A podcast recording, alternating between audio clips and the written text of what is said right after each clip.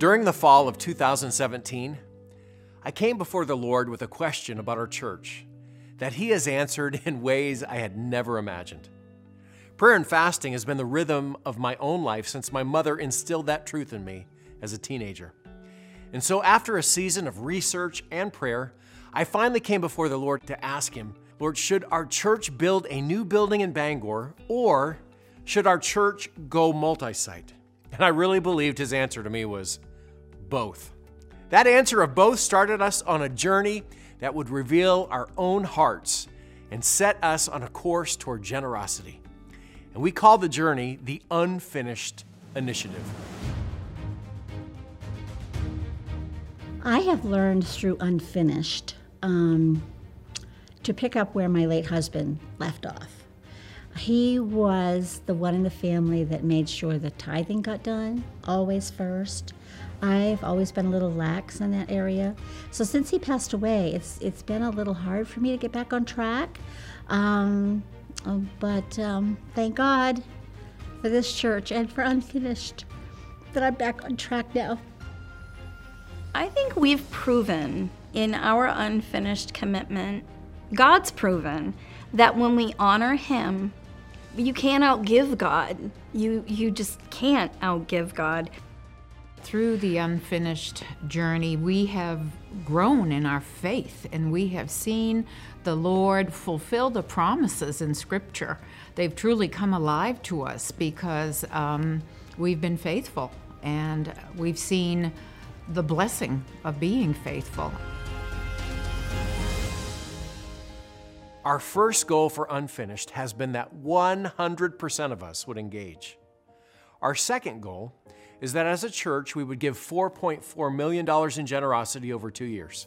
Unfinished challenged our generosity with our time, our talents, and our finances. We began this journey to find out if we could trust God in such a way that our lives overflowed with generosity to those around us. Could we be generous in a way that would even begin a snowball effect to impact an entire state? Well, we believed we could, and so we brought it to you. And you each confirm that belief by engaging like I've never seen before and making faith filled, sacrificial commitments of just over $4 million. We have united for one purpose to reach Maine. And our job is to be faithful to plant the seed, and it's God's job to make it grow. And I feel like we did our part and committed from a heart that truly trusts Him. And He responded with growth. So much so that I have called this year, 2019, a year to build. We have three initiatives for Unfinished. First, the heart of what we do here is the day to day ministry. From Sunday services to keeping up with our buildings, all of this takes a dedicated team of leaders who will work hard to serve our communities with excellence. And as our church grows, so should our ministry. Our ministry team and our ministry resources. And so we set a goal of $2 million for unfinished ministry. With our unfinished ministry, God has been bringing more leaders over this past year who truly love our vision. In fact, our leadership team has grown by 58% since Unfinished began. Since April of 2018, we've also had an average weekly attendance of 1,253 people per week. We've had 46 baptisms, and we have 322 people now serving on the Dream Team. In addition, we have 210 children in TRC Kids and a thriving student ministry with over 60 students regularly attending Momentum Night. Grown up in this area and then moved away for a long time, and then coming back and seeing all of these faces of so many people that I went to school with growing up who, as far as I knew then, they didn't know Jesus. And now they're here and they're plugged in and they're loving it. And there is something about what this church is doing in this area that is reaching people. At our Bangor campus, we have more people wanting to hear the Word of God within the context of a welcoming and loving community than we even have seats for. So we set a goal of $2 million for a Bangor building expansion. And this is our unfinished building initiative. After completing city permitting and many design drafts and finance approval, I can now announce that we are breaking ground on our Bangor expansion on March 31st. We will have three phases for this project. The first phase will provide us with a beautiful new building, including a welcoming lobby, a 500 plus seat auditorium, a new cafe, and several meeting rooms. The second phase will transform our current adult facility into a safe, clean, spacious, and inviting space for the children of our community to learn about Jesus. And the third phase will be a renovation of our current kids' building into a new administrative building. You shouldn't take what The Rock has already done for granted because we are now a part of an organization that has the ability to reach more and more and more people for Christ in one of the least godly states in the United States. And finally, we have our unfinished mission initiative. Since day one, our mission at the Rock Church has been to turn the people of Maine into wholehearted followers of Jesus Christ. This mission is ever before us, compelling us to take any step we can to further the kingdom of God right here in the state of Maine. And so we set a goal of 400,000 for unfinished mission. God once again has proved himself faithful as we trusted him for a new worship location to advance our mission to reach the state of Maine. We've prayed, we've studied, we've attended conferences, we've hired a consultant, all in an effort to learn more about multi site churches. We want to steward our resources to enable us to make as big an impact in our state as possible for the kingdom. And we believe a multi site church is the avenue to do this. And as we begin to take steps of faith towards a new site, we were able to secure a beautiful location right here in the heart of Old Town. We are currently holding practice services, and we will have a grand opening for the community on April 7th. So the thing that I'm most excited about with being in Old Town, being in this building, it's really it comes back to the people. Uh, now we can have more than one service. We can have two services and three services. We can get to four services. I, I just I picture in my mind when I close my eyes I can just envision this room just busting at the seams with people mulling about and people in uh, the lobby area and around the cafe and in the parking lot and just seeing how much more we're going to be able to minister to people and the life change that's going to happen all over the place. So, what does this next year of our initiative look like? Well, we're starting it all off with a five week series called Restore. God is restoring Maine back to his purpose, and he wants to remind us of all that he has created us to be. In this series, we will talk about how he wants to restore our desire for him alone. We'll be challenged to pour into our communities. And then we will see how we can move from a life motivated by fear to a life motivated by faith. We will continue discussing how God wants to restore us to a place of surrender to Him. And we will close this series by discussing how God wants to restore us from a life of comfort to a life of commitment. I truly believe this will set us on a course as we prepare for the final year of our generosity journey. Times like this can invigorate our resolve to finish strong in our unfinished initiative. And so, to do so, we will be offering three types of commitments. The first type, new commitments. We've been blessed by so many new men, women, and families who have joined our church family over this last year.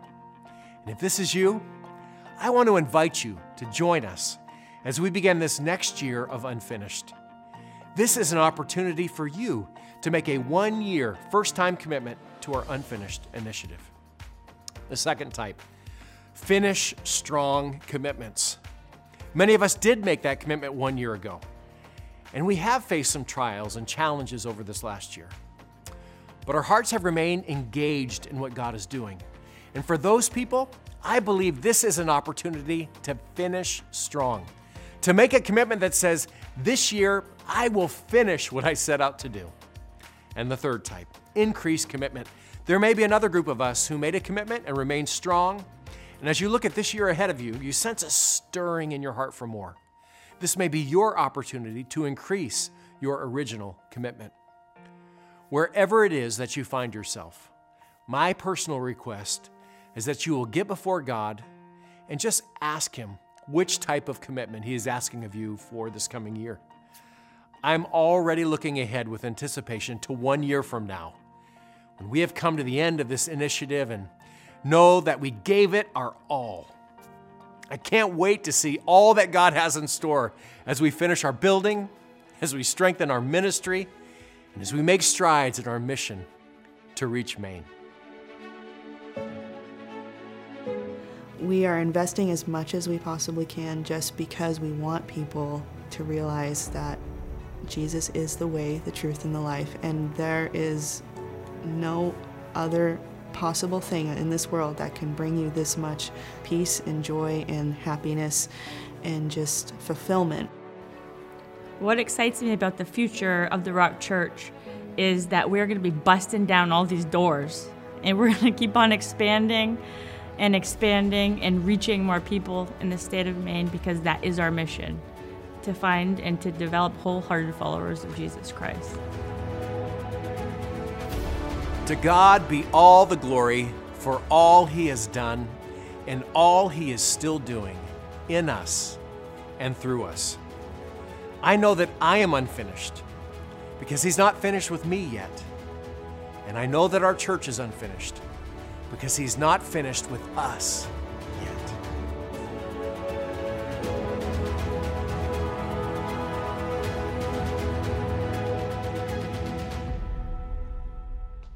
welcome everybody. It's great to see you, and to those who are joining us on Facebook Live, thank you for tuning in.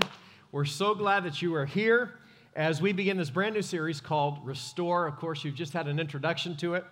And I want to remind you uh, that from the beginning, when we planted the first church down in Portland in 1998, it's hard to believe, that our mission has remained the same to turn the people of Maine into wholehearted followers of Jesus Christ. And we've helped by the grace of God, plant churches throughout Maine, and with that endeavor to, to reach people in the state of Maine for Jesus. And um, the Bible says this that God chose the exact times and places for us to live.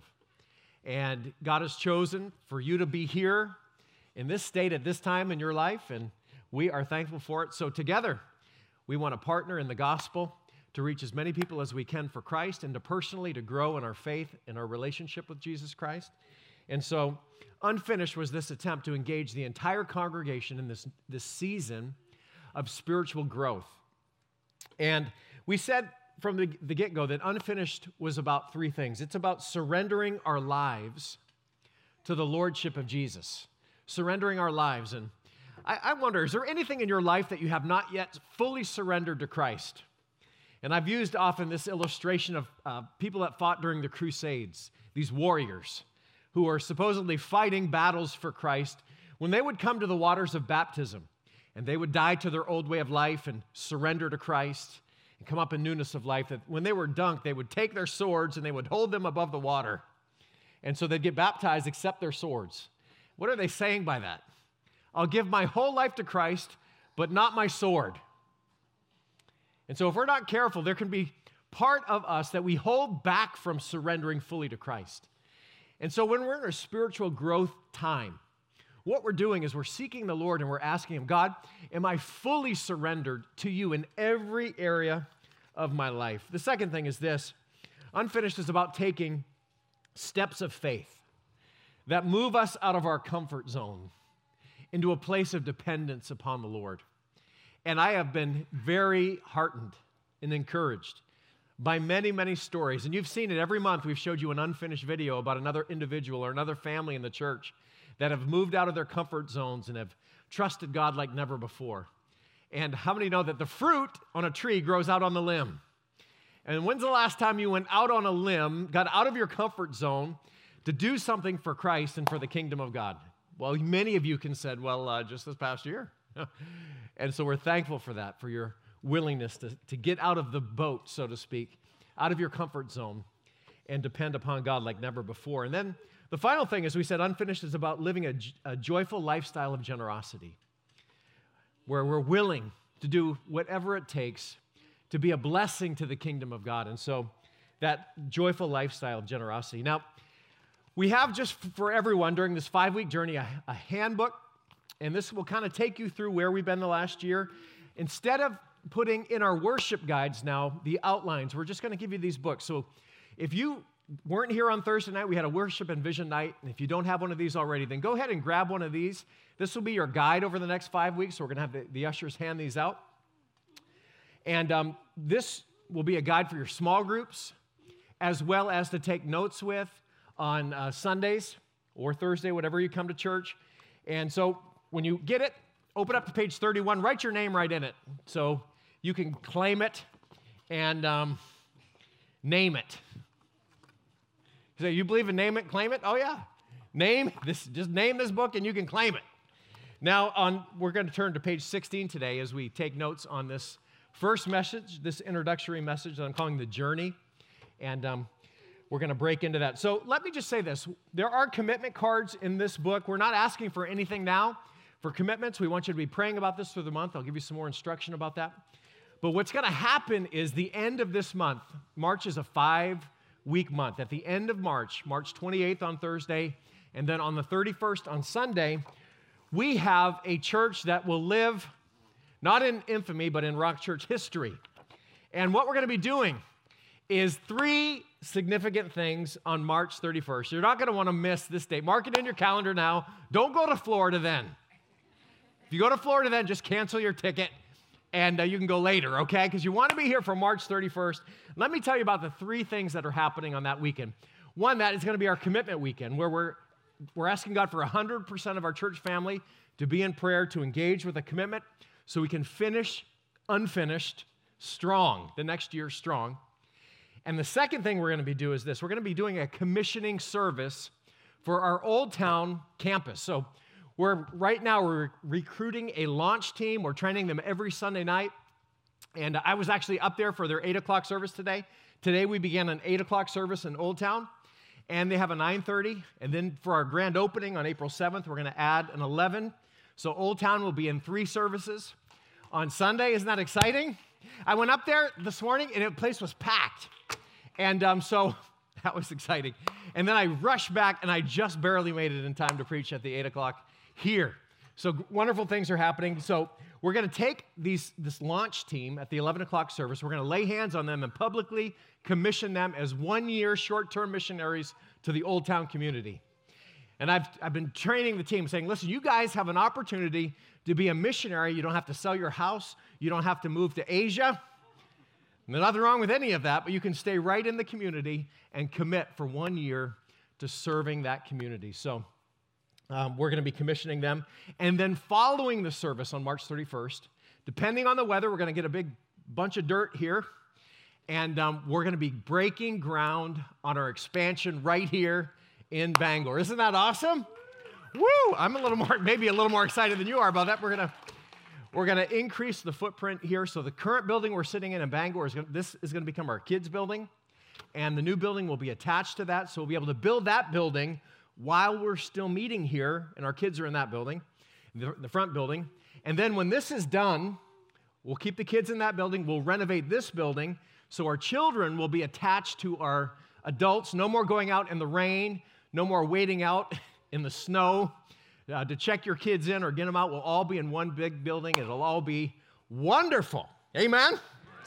We're excited about that. Well, let me jump right into the thought today. Uh, and let me say this Restore really is Unfinished 2.0. We are at the midway point of our unfinished journey.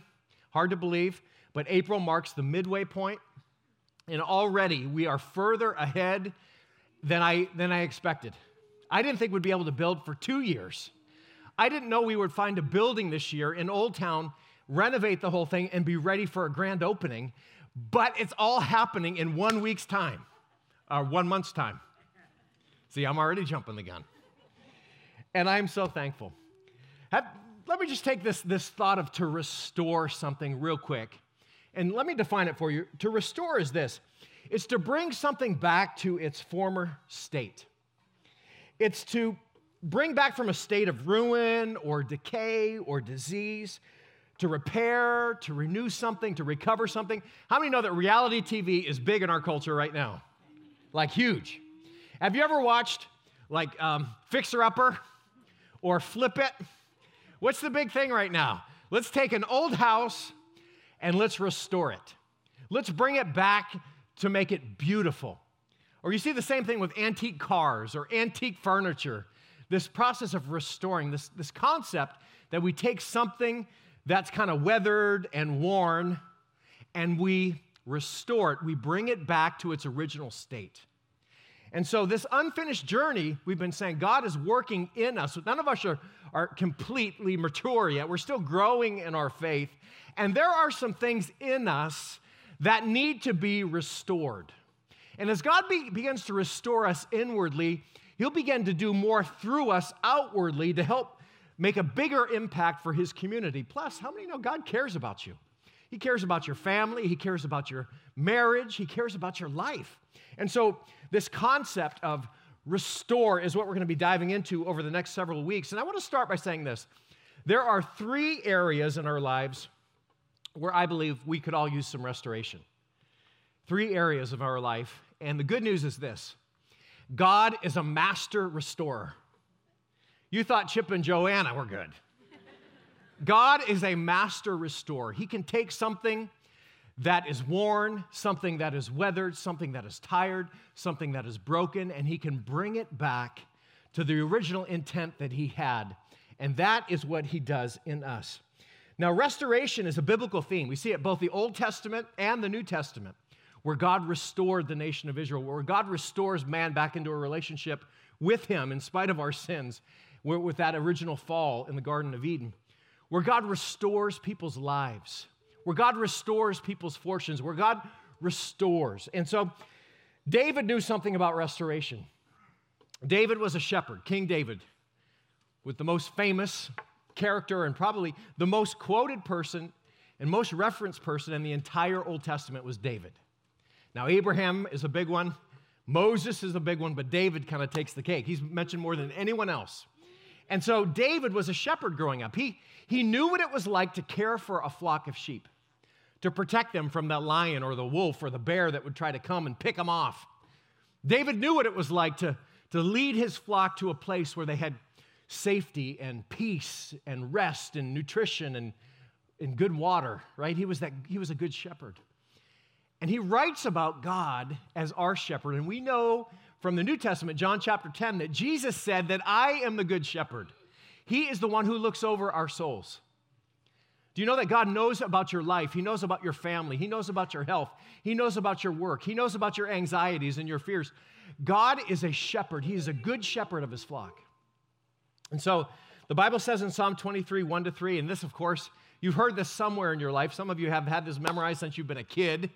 This very famous psalm, probably the most famous psalm of all, Psalm 23, where, where David introduces to us this concept of God restoring us in our soul, in our emotions. And he said, The Lord is my shepherd. God's the one who cares for me. And I shall not want. I shall not want. I, don't need to be in need. Why? Because the Lord is caring for me.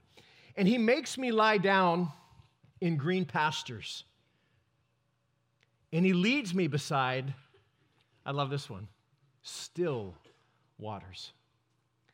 How many of you have some turbulence right now going on in your life? Some turbulence in your marriage, some turbulence at work, some trouble in your body, some, some things that are causing some angst and anxiety in you. Listen, God wants you to know, and He wants us to know, because He's told us in His Word, that He's got your back. That God cares for us, that every every thing we, we go through in this life, every, every time we suffer, every time we are in pain, every time we are weary, that the Good Shepherd knows that. And his, play, his purpose, rather, is not to, to keep us in this constant state of anxiety and fear and trouble. In fact, do you know this? I, I just learned this recently. What was the most qu- quoted, most often quoted command that Jesus gave in the New Testament? What do you suppose it was? Was it love your brother and your sister? Was it be kind and be merciful? Was it love God? What, what, what, did Jesus, what was the most often quoted command in the new scripture from the Lord? You might be surprised at this. I was when I heard it on the radio. You know what it was? Fear not. Fear not. The Lord is our shepherd. He doesn't want us to be afraid. He doesn't want us to be afraid of the future. He doesn't want us to be afraid of those things we can't control. Fear not. God's with us. And he goes on to say this He will lead you to these green pastures. He'll lead me beside these still waters. And here's the thought of restoration where David says, He will restore my soul. He restores my soul, my mind, my will, my emotions. Those things in me that are broken, those things in me that are weak and fearful and anxious. God can restore that. He can return you on the inside to that original state that He wants you to be in, which is a place of peace, a place of rest.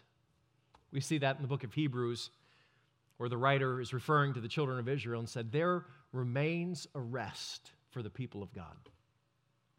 Is that you? Is that a picture of what's going on inside your heart and in your mind today? Are you in a place of peace, in a place of rest, trusting in Jesus? Or are you kind of like that? He restores my soul and He leads me in the paths of righteousness for His name's sake. Are you weary? Do you need some healing, some renewal, some restoration? Isaiah the prophet talked about this. He said, Listen, even young people need this. Even youths grow weary and tired. And then he goes on to say this But they that wait upon the Lord shall what? Renew their strength. They shall mount up with wings as eagles. They shall run and not be weary. They shall walk and not faint. How does the restorer of our soul? You know what else he restores? Our strength. Our strength needs restored. Peter talks about this how God graciously restores us to strength after we've suffered. And it's clear from Scripture. We just went through this past fall the book of First Peter, which is like the, the manual on suffering, like the guidebook. And yes, we suffer.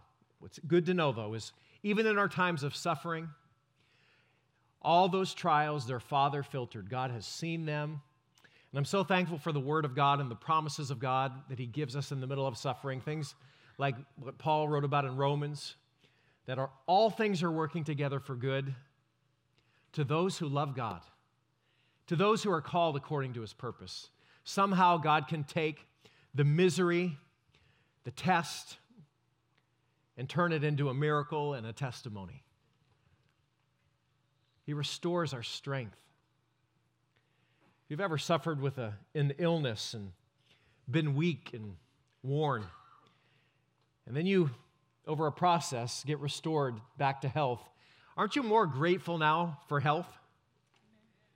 If your marriage has ever undergone a real trying time and you didn't know if you were going to make it, but you worked through those difficulties and you saw the grace of God and you persevered and now, you know, you're happy again and you're it's been restored. You're so thankful for where God has brought you. You wouldn't probably want to ever go back, but you're thankful for the fruit that's been borne as a result of God restoring that relationship. Peter talks about it, 1 Peter 5:10, he said this, and the grace, the God rather, of all grace, who called you to his eternal glory in Christ, after you have suffered a little while. I'm so glad he added that in there. A little while. Aren't you? Now, I guess if a day is like a thousand years with the Lord, a little while could be a while. But in the, in the scope of eternity, it's nothing. Paul said these light and momentary afflictions that we go through in this life are nothing that shall be compared with the glory that's going to be revealed. Aren't you glad that even in the middle of our suffering, God is with us and He Himself, and here's the promise, will restore you and make you strong and make you firm and make you steadfast. Was speaking with a lady in our church who's a widow recently, and she was widowed in her 50s. And she said, I never saw this coming. I never anticipated losing my husband right in the prime of life when we're getting ready to enjoy some of our golden years. And she said, I was suffering emotionally, just as you can expect, mourning and mourning. She said, But I got a hold of this promise in Scripture that God said, I will restore you. And she said, Even though some days I still have those dark times, she said, I don't, I don't keep my focus there. And I really do believe that God is restoring my strength, restoring my vision for the future. And she feels the strength of God. Paul said it this way When I am weak, then I'm strong. And it's through those times of suffering and trial that we realize that God really is with us and that He hasn't left us nor forsaken us. He's a very present help in time of trouble. Aren't you glad for that? What needs to be restored in your life? This month, we are going to be praying and asking God to bring restoration. Some of us need healing in our souls. We need to be renewed in, in our souls and our in our vibrant walk with God. Some of us need strength. We're weary, we're tired, we feel beat up. We need restoration, we need renewal. And another thing we see in Scripture where God wants to renew is our relationships. Our relationships need restored. Have you ever been odds with a parent, you're one of your parents or one of your siblings or one of your children? Have you felt that conflict at work between your boss or a, a coworker? And you feel that pressure, you feel that this is not what it's supposed to be. And it keeps you up at night and it's, you're troubled. Have you felt that in your marriage or in a relationship with a, your boyfriend or your girlfriend or your best friend? Or you've had this, this pressure, this something needs fixed and I don't know how to fix it. I need, I need restoration. Some people, sometimes because of sin, even need restored to, to the body of Christ because they're, they're broken and they're hurting. Second Corinthians, the Apostle Paul talks about it. Let me just set this up a little bit because it's, it's really a remarkable and kind of a eh, story at the same time. Eh. But here's what happened. First Corinthians, of course, Corinth was a church that was full of believers that loved the Lord. Yeah, Paul said they come behind in no gift, so they were spiritually stepping out and trying new things, experimenting. The only problem is they didn't know where to draw the line. They crossed the line a lot, and they were in a lot of sin. So bad that we see that one of the people in particular in this church was, and this is sick, but he was sleeping with his relative, his, his stepmother. And so Paul said, Listen, you've got to knock this off. And he said, What you need to do is so this person can learn to repent and know that you can't get away with this. This is not healthy for you, for them, for the church. You're in danger here. You need to kick him out of the church. And so they did, kicked him out of the church. But then we see in 2 Corinthians, as Paul writes again, and many scholars think that this is the, what he's referring to, this this person who was living in sin, claiming to be part of uh, the faith, the family of God, and, and everything was okay. They needed to be shaken up. They needed to know this is not okay. And, and so this person was wanting, got it right, stopped the sin, and wanted to come back into the fellowship. And, and Paul was kind of defending his, his apostleship because they were undermining him in Second Corinthians. And so he's, He's defending his apostleship, but at the same time, you can see his pastor's heart for this person to be restored back into a relationship with God and with the church. And, and says this in 2 Corinthians chapter 13. And now we pray to God that you'll not do anything wrong. Don't, don't persist in the sinful stuff. And not so that people will see that we have stood the test, but so that you will do what is right, even though we may seem to have failed. So Paul is more concerned about them than he is himself. For we can't do anything, I love this, we can't do anything against the truth. Not to be popular, not to please people, we have to take a stand for the truth. but only for the truth. And in verse 9, though, you kind of see his heart come out. He says, For we are glad whenever we are weak, but you are strong. And here's our prayer our prayer is that you may be fully restored. And at the end, he goes on, strive, brothers and sisters, strive for full restoration. Can I tell you, I know my heart, and I know our pastors here on staff, our heart is that you would be restored in your relationships. Let's start with our natural relationships. If your marriage is in crisis, we pray for you. Every Tuesday, by the way, we are praying over the needs of this church. And if you have a need, let us know about it on that commitment card. And we have a group of people that come every single Tuesday, both in Bangor and in Orono, and we're praying over the needs of the congregation. We're praying for strong marriages. And if your marriage, you're at odds with your spouse, you feel this, there's, there's something wrong. We can't put our foot on it. We go around the same mountain. No, we're praying for you, and there is hope. I've seen so many marriages restored. Amen. So many marriages restored. And listen, if, if you have a loved one and there is this, you know, we're not talking to each other, there's tension every time we, we talk and get together, it's a, it's a child, we're, we need to pray. God's able to restore. And Paul's saying, listen, we are praying for full restoration. And we need to strive for full restoration. We need to be at peace, especially with those in our families. God is a God of peace. And he ends this little thing by saying, and, and the God of love and peace be with you. And some people thought, may the force be with you. Thought that was a Star Wars thing. No, Paul had talked about this centuries before. May the God of love and peace be with you. I wonder do you need restoration in your life? In your soul? Are you weary? Do you feel broken? Do you feel distressed? Do you feel uncertain? Do you feel fearful, anxious? Are those the emotions that you're processing, or are you struggling? Are you looking for answers? Are you wanting God to come through? Are you dependent upon Him? Are you in a place where you feel whole? Where you need restoration? Or do you need restoration in your relationships, in your marriage, with your kids, with your, with your Lord? Know, I was talking a little bit about King David. If I were to look back at the Old Testament and some of those wonderful characters, my favorite of all in the Old Testament is David. You know, I just love, I love him. A man after God's own heart, a man that wanted to obey God but still made some big mistakes, if you consider murder and adultery a mistake. But I loved his, he was quick to repent. He wanted to please God. He understood the fatherhood of God. He called God my father. He understood this caring and nurturing shepherd because he understood people and natural sheep.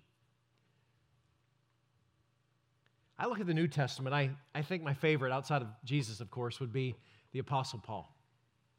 And what I appreciate so much about Paul is his passion to know Jesus Christ and to obey him. Very similar to David, only I think Paul was a little more type A.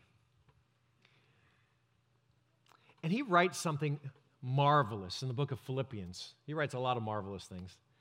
But the, the church at Philippi was maybe his favorite church. It brought him so much joy that the epistle of Philippians is known as the epistle of joy.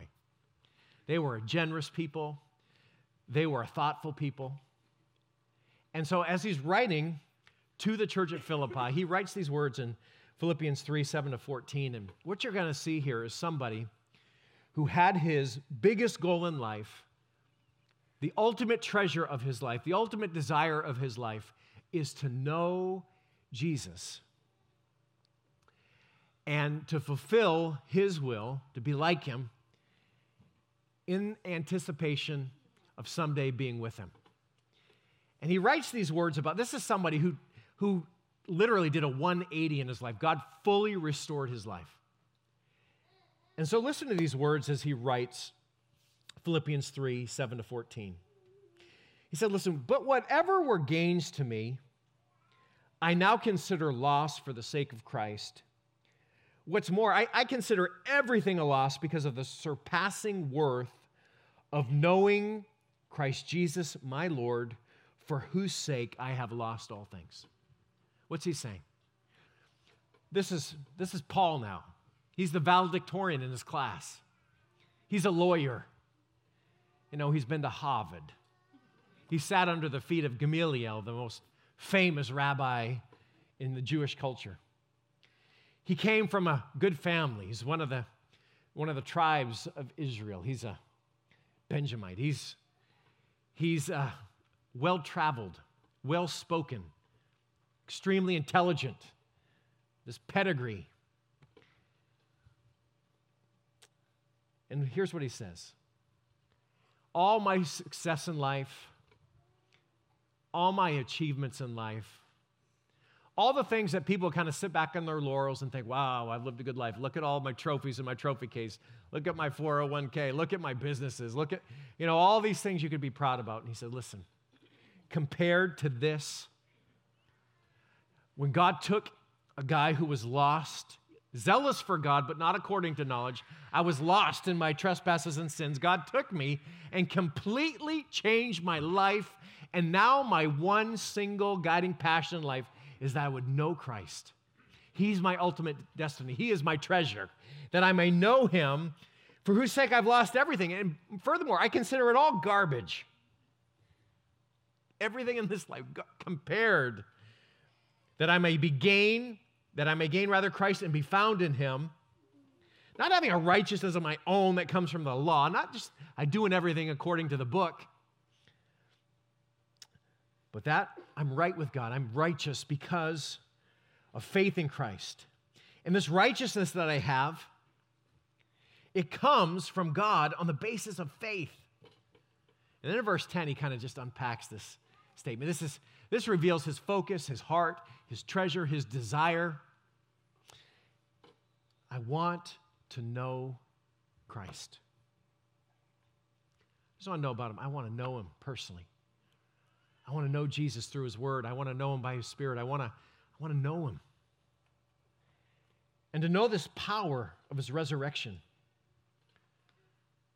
A lot of times we want the power in our life. We want all the good stuff, the power. But we forget that that power didn't come without this next thing. And I want to participate in his sufferings. I know the, the point of the pain is to make me more like Christ. I want to know him. I want to know his power. I want to know his suffering. And I want to become like him in his death. And so somehow attaining to the resurrection from the dead. Not that I've already obtained all this. See, I'm unfinished. God's working in me. I haven't arrived at my goal, but here's what I do I press on to take hold of that for which Christ Jesus took hold of me. Look what Jesus did for me and how he took hold of me, and I'm going to take hold of him and I'm going to press on. Brothers and sisters, I do not consider myself yet to have taken hold of it, but this one thing I do I forget what's behind. I forget the fact that I I used to murder people in the name of God. I used to persecute Christ in his name. I blasphemed him. I forget all that. I forget my wild teenage sins, the sins of my youth, the sins of my ignorance. It's under the blood. I've, I've committed that to Christ. I'm forgetting that. And here's what I'm doing I'm pressing on. I'm straining for what's ahead. I press on toward the goal to win the prize for which God has called me heavenward in Christ Jesus. Jesus is my ultimate destination. He is my ultimate treasure. He is my ultimate love. And I'm going to give my life wholeheartedly to Him. And I'm not losing focus. Amen. That is that heart. I want that heart. How about you? And so when we come to a, a time like Restore, where we're thinking about God's work in us, a faith journey, a journey of dependence upon Him, a journey where we say, God, I want to know you. I want to What, what do you want from me? Where can I, what can I do for you? God, I, Jesus, you are everything. I am pursuing you. I'm pursuing your kingdom. I'm telling you, God will begin and has begun over this last year to grow us in ways, our dependence upon Him, our knowledge of Him, our, our trust in Him. What's the goal? I may know Him. I may know Him. The power of His resurrection, the fellowship of His sufferings, being made like unto Him. I'm growing. Jesus said it this way. I'm going to close real quick. For where your treasure is, there your heart is also. What do you treasure in this life? What do you value the most in this life? What do you put the most stock in this life? Is it possessions? Is it advancement in your career? Nothing wrong with any of those things. It's just not supposed to be first. Matthew 6:33 Jesus said, "Seek first God's kingdom, God's agenda, God's right way of doing things." And he said, "I'll take care of everything else in your life." But I'm telling you, just the the pull of life, the responsibilities we have as parents and on the job and finances and health and caring for parents and all these things can weigh down on us. But we need to be like Paul with our eyes on the prize. Ultimately, I'm going to please you, Lord. I'm going to know you. I'm going to suffer when I need to suffer. I'm going to participate in your kingdom. I'm going to seek you first. I'm going to do the right thing as you help me.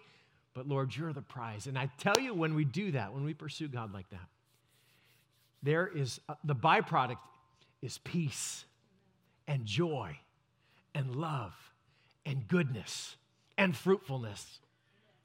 Remember, Jesus said, if you want to find your life, here's what you got to do you got to lose it for my sake in the kingdom. Let me just close with this, this quick thought. What am I asking each one of us, rather, over the next few weeks? That is this that we would begin to surrender to God in prayer again. You said, well, we just got off 21 days of fasting and prayer. I know. We're going to take this month as we as we look at this concept of being restored in our souls and our strength and our relationships with God and with others. We need to surrender to God in prayer. Recently, my wife and I were experiencing some challenges, just, just personally. You know, when that weariness can creep in, I don't know if you've had that happen where you feel your strength is small and you just get buffeted by different things in life. Sometimes it's finances, sometimes it's relationships, sometimes it's just stuff you can't control and you feel buffeted. And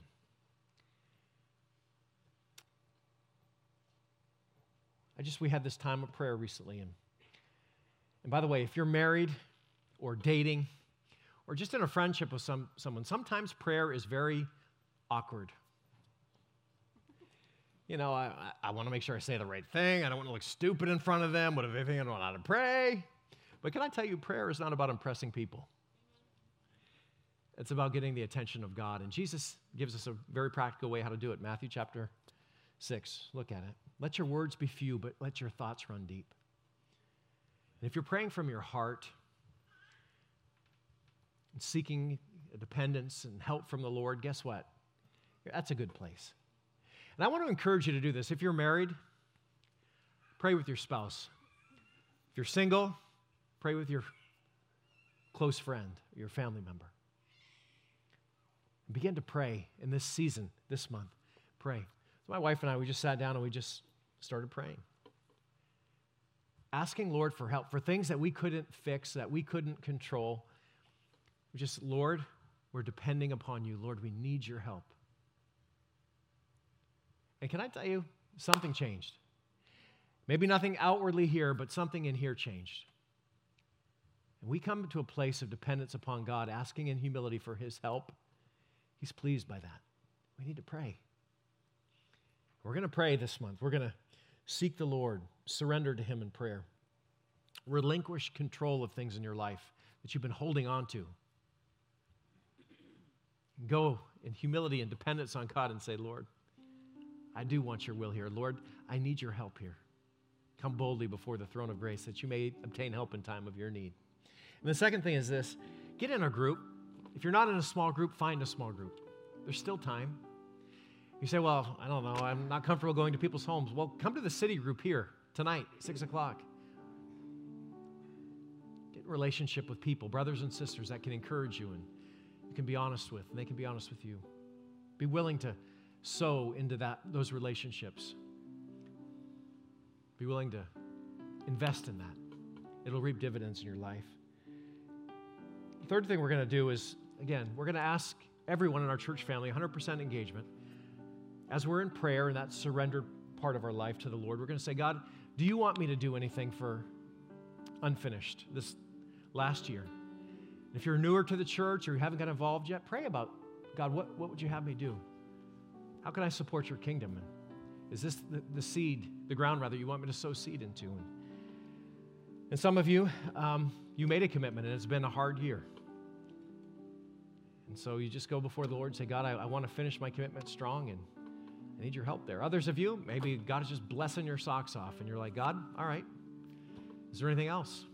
But regardless, we want to commit to the Lord in that area of generosity the end of this month. Let me close real quickly with a prayer that Paul prayed over the church at Philippi. I'm just going to pray this over you. Bow your heads with me if you would. Paul, Lord, I, I want to pray the same pray, prayer rather that Paul prayed over the church at Philippi, over these people, these wonderful people you brought here today, Lord, your children that you love. And I pray that your love, Father, may abound more and more in knowledge and in depth of insight. Lord, so each one of these, your children, may be able to discern what is best and that each one may be pure and blameless for the day of Christ. Lord, fill these people with the fruit of righteousness that comes through Jesus Christ to the glory and to the praise of God. In Jesus' name, amen.